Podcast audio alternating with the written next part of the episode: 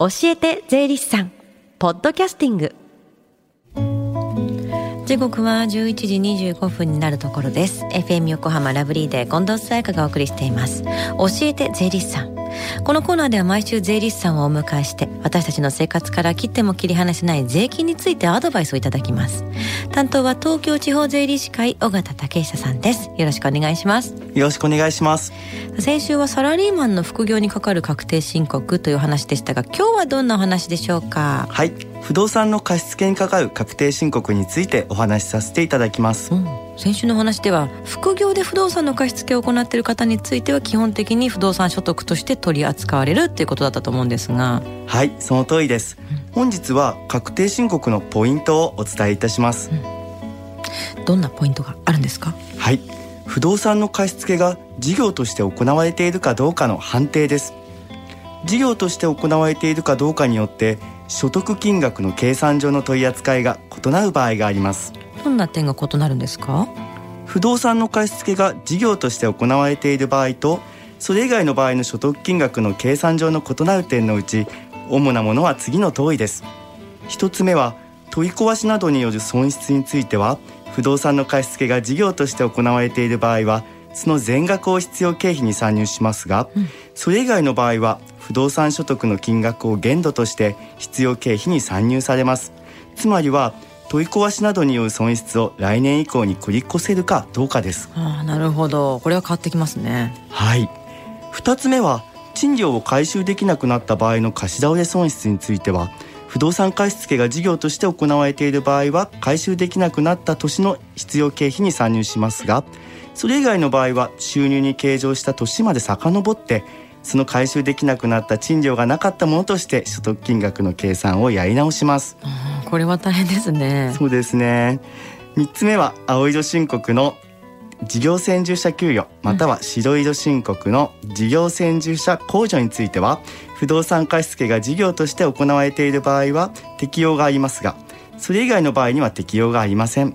つまりはもっぱらその事業に従事している家族への給与を経費にできるかどうかです、うんもうなんかいろいろ変わってきますねこれはね。そうですね、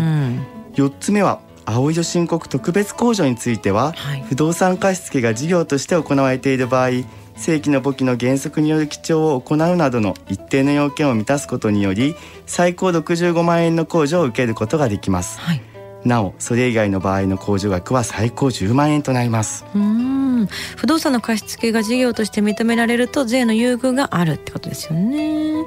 事業として認められる要件って何ですか？はい。不動産の貸付が事業として行われるかどうかについては原則として社会通念上事業と少数に至る程度の規模で行われているかどうかによって実質的に判断します、うん、ただし建物の貸付については次の基準に当てはまれば原則として事業として行われているものとして取り扱われます、うん、アパートやマンションの場合はおおむね10室以上であることです、うん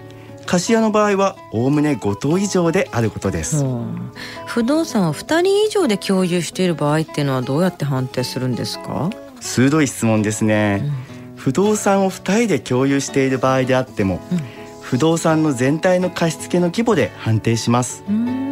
具体的にはマンション10室を2人で共有している場合は、うん、その2人が共有の持ち分割合に従い個々に申告をするのが原則ですが、うん、規模の判定については2人とも10室を貸しているものと考え事業として認められます。なるほどね。他にもポイントってありますか？はい。貸付している建物の取得に要した費用は取得した年に全て経費に算入されることはなく耐用年数で安分した金額を減価償却費という形で毎年の経費に算入されます、うん、また貸付に供している建物などの修繕費で通常の維持管理や修理のために支出されるものは必要経費になります。しかし一般に修繕費と言われるものでも資産の使用可能期間を延長させたり資産の価格を増加させたりする部分の支出は資本的支出とされ修繕費とは区別され減価償却費という形で毎年の経費に算入されます。減価償却費の計算って複雑そうですよね。そうですね。建物の構造で耐用年数が異なったりしますので注意が必要です、うん、修繕費の判定も判断に迷うケースがあると思います。それ以外でも申告の際にはいろいろと不安点不明な点も出てくるのではないでしょうか、こういう場合は毎回申し上げますがお近くの税理士にご相談ください。東京地方税理士会の税理士はあなたの暮らしのそばにいるをキャッチフレーズに皆様方のお役に立ちたいと思っています。はい。そして最後に聞き逃した、もう一度聞きたいという方、このコーナーはポッドキャストでもお聞きいただけます。FM 横浜のポッドキャスト、ポータルサイトをチェックしてみてください。また iTunes ストアから無料ダウンロードでも、無料ダウンロードもできます。番組の SNS にもリンクを貼っておきます。この時間は税金について学ぶ教えて税理士さん。今日のお話は不動産の貸付にかかる確定申告についてでした。尾形さんありがとうございました。ありがとうございました。Deep inside your ear, it still lingers on the fading sound of footsteps, so clear to hear whenever I find you with empty beer bottles in your hand. I see someone four years old staring back at me. Once you told me you don't know who you are. There are pieces of you lost somewhere along the way.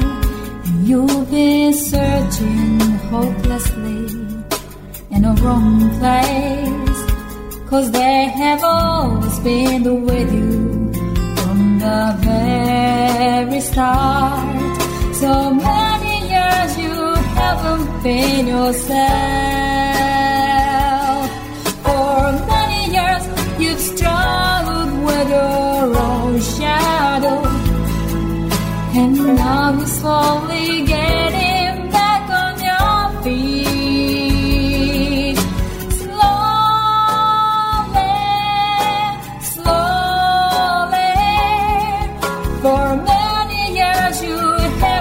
in yourself.